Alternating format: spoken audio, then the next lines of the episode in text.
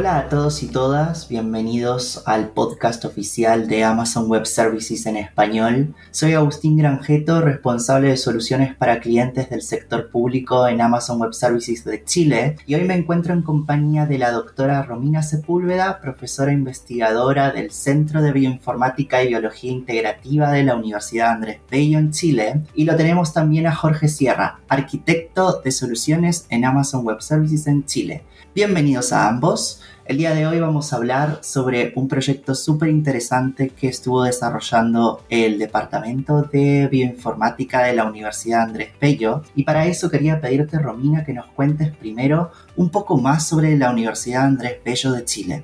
Hola, un gusto de estar aquí. Eh, les puedo contar que la Universidad Andrés Bello se encuentra, es una universidad chilena que fue fundada en 1988 y se encuentra entre las más grandes de Chile alberga más de 56.000 alumnos, así que es una de las más grandes. Cuenta con 11 facultades, es en Santiago de Chile, en Viña del Mar y Concepción.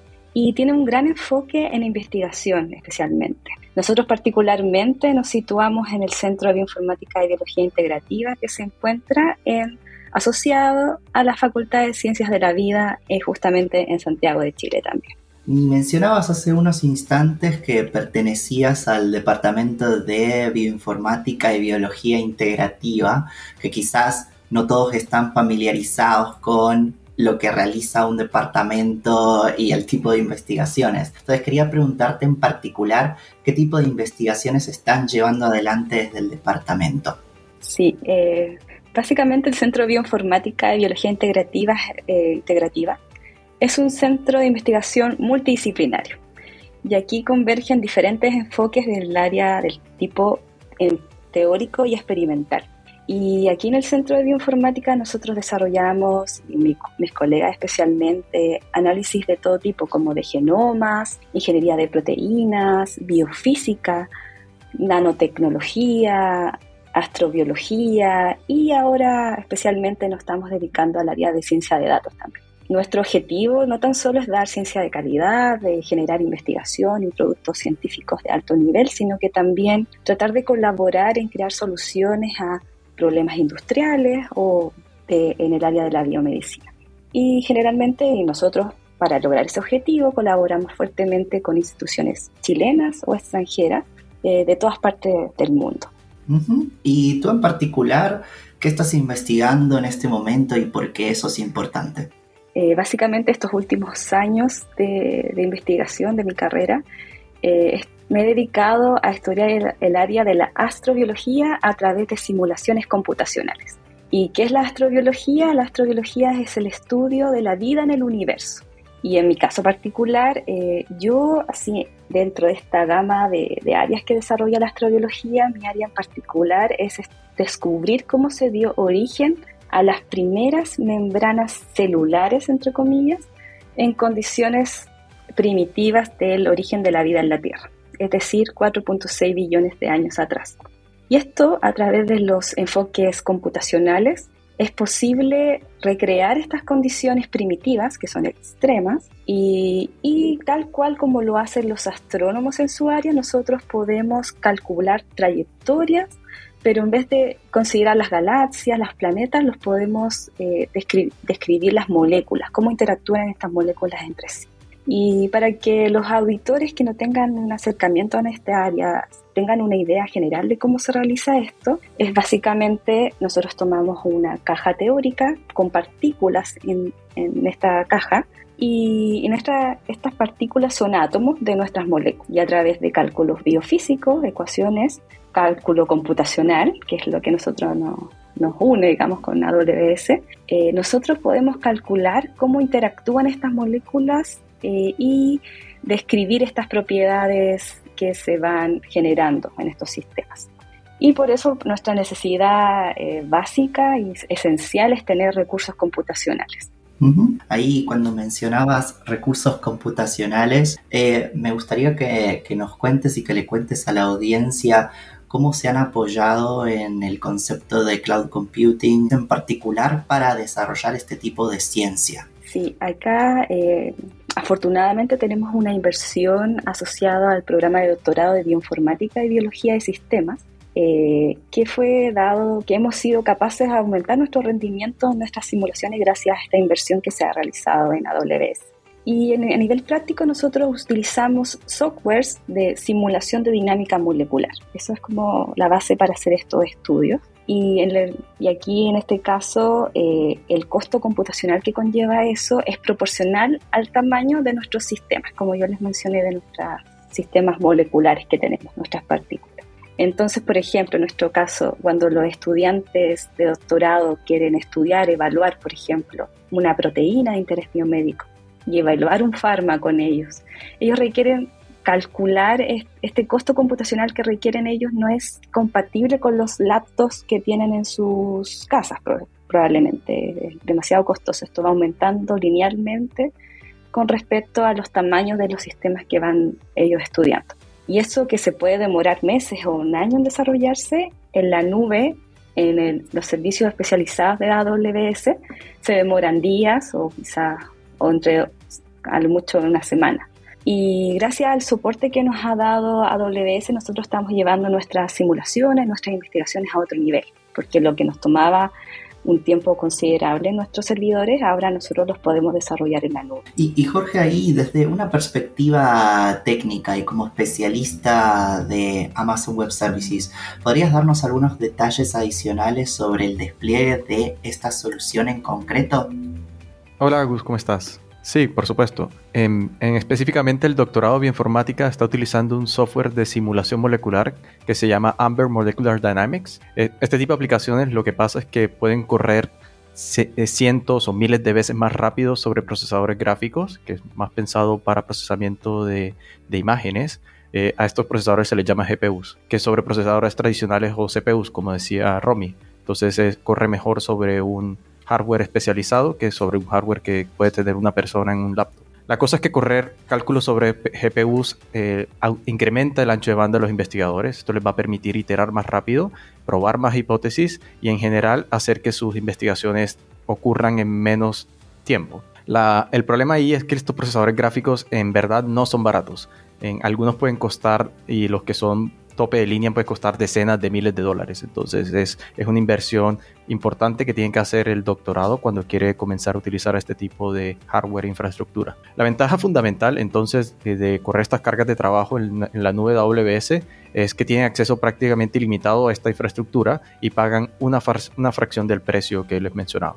La solución que implementamos se está apalancando específicamente en servicios AWS para administrar una flota de máquinas con aceleradores gráficos. Entonces la gracia es que cuando un investigador lanza un trabajo, el sistema determina si la capacidad que tienen es suficiente para tomarlo y si no es suficiente va a levantar o va a hacer crecer su capacidad hasta, una, hasta un cierto monto.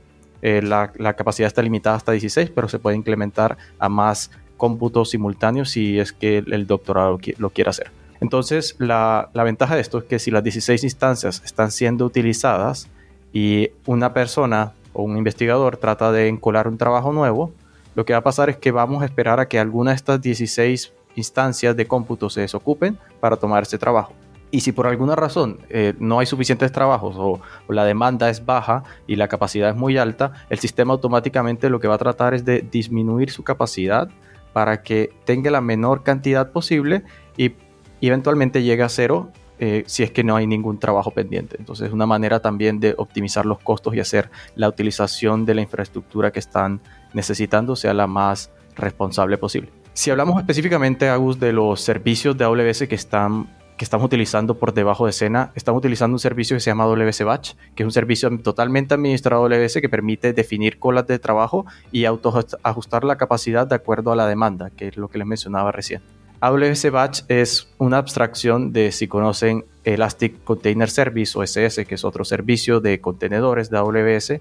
Es una abstracción de ese servicio que nos permite que construya encima de él para crear este concepto de colas. Sin embargo, utiliza conceptos ya de él mismo, como el autoescalamiento hacia arriba hacia abajo. Entonces, estamos aprovechando esta tecnología que AWS desarrolló para optimizar la carga de trabajo y los trabajos de los investigadores de la, del doctorado. Imagino que en este recorrido se han aprendido muchas cosas, tanto desde un lado de Amazon Web Services como de la universidad y del departamento en particular. Quería partir por preguntarle a, a Romina en este caso, ¿cuáles han sido, a tu criterio, las principales lecciones aprendidas a lo largo de este proyecto? Sí, eh, por supuesto. Nosotros en un principio eh, fue un cambio de paradigma. Nosotros trabajábamos principalmente en nuestros servidores locales y ha sido como cambiarnos de esta mentalidad de trabajar en la nube. Eh, hemos aprendido los beneficios de los distintos servicios de la AWS desde su capacidad de almacenamiento, la generación de instancias, la generación de trabajo de colas, que es lo que mencionaba Jorge, y también nos ha servido para plantear la posibilidad de implementación de otros desarrollos, por ejemplo, en el área genómica, ciencia de datos y visión computacional. Y por supuesto, eh, nosotros agradecemos el constante aporte de Jorge, el soporte de Jorge y del equipo de AWS que se ha esmerado en encontrar soluciones a nivel técnico, que en, primera instancia no fue nada sencillo, pero que logramos ah, llevar a cabo exitosamente y estamos tratando de extender esta recomendación del servicio a otras, a otras facultades y a otros centros también. Y por mi lado, Agus, más que todo es que estas aplicaciones de simulación molecular como Amber son extremadamente complejas. Requieren versiones muy específicas de dependencias. Por ejemplo, en el caso de Amber, los drivers de NVIDIA son cruciales, la versión de CUDA, la versión del sistema operativo, otros paquetes que dependen. Entonces, el trabajo que hicimos de tomar esta aplicación compleja, Amber, y crear un paquete que se llama un contenedor para poder reutilizarlo fue como un producto secundario extremadamente valioso porque nosotros ahora podemos tomar ese mismo paquetito y reutilizarlo todas las veces que queramos sin tener que entrar a modificarlo. Entonces eso es, eso es algo que quizás le y probablemente y seguramente le está ahorrando mucho trabajo al doctorado en, cuando quieren correr estas cargas de trabajo en la nube de, ahora en adelante. Llevamos conversando poco más de 10 minutos y la verdad que es un proyecto y un desafío súper interesante, pero como todo debemos cerrar esta charla y me gustaría hacerles una última pregunta a cada uno de ustedes y es ¿cómo luce el futuro y qué viene ahora? Sí, por nuestra parte, eh, encontrar aquí los servicios en la nube nos ha llenado de posibilidades, ¿no? Eh, desde el ámbito de simulaciones computacionales nivel técnico, nosotros estamos tratando de implementar la tecnología de otros software de nuestro interés, como NAMD, que les puedo mencionar Jorge eh, más adelante. Y desde el ámbito, desde las otras áreas que nosotros desarrollamos en el centro, se están implementando algunas estrategias, algunos pipelines genómicos muy interesantes. Y finalmente, nosotros también queremos movernos al desarrollo aplicado de implementación de desarrollos de deep learning y visión computacional aplicada a la agricultura también y que sabemos que eh, AWS tiene los servicios para poder llevar esto a cabo y dar un servicio en esa área. Eh, esperamos, estamos felices con este, los resultados que hemos tenido actualmente, han sido muy provechosos. Eh, tenemos un montón de datos de simulaciones que posiblemente van a ser publicados a lo más pronto posible y esperamos seguir manteniendo también esta colaboración en el futuro. De mi lado, Agus, es, estamos trabajando en containerizar NAMD. NAMD es otro software de simulación, así como Amber existe, también existe este otro software NAMD. Entonces esto le va a dar más flexibilidad a los investigadores del doctorado para poder correr sus cargas de trabajo. Y como dice Romy, en el futuro queremos explorar mecanismos de aprendizaje automático o machine learning que nos permitan entender o simular incluso dinámicas que hoy no estamos logrando hacer. Entonces hay, un par de, software como AlphaFold y Alpha Pulldown que estamos ya que, tenemos en la mira para hacer este mismo trabajo de containerización y poder ejecutar sobre la solución que se levantó para el doctorado de informática de la Universidad André Bello. Hemos llegado al fin de este episodio. Muchísimas gracias Romina, muchas gracias Jorge por participar de esta edición del podcast oficial de Amazon Web Services en español. Les deseo muchos éxitos a ambos en lo que vienen y que por favor nos mantengan al tanto para seguir aprendiendo de esta experiencia y de lo que están desarrollando en la Universidad Andrés Bello de Chile. También invitamos a nuestra audiencia a que nos escuchen en nuestro siguiente episodio Espero que este les haya sido de su agrado y que toda la información proporcionada les sea útil. Recuerden que nos encantaría leerlos, por lo cual pueden escribirnos a AWS Podcast en español amazon.com. Soy Agustín Granjeto, me acompañaron Romina y Jorge y como nos gusta decir en AWS, sigamos construyendo.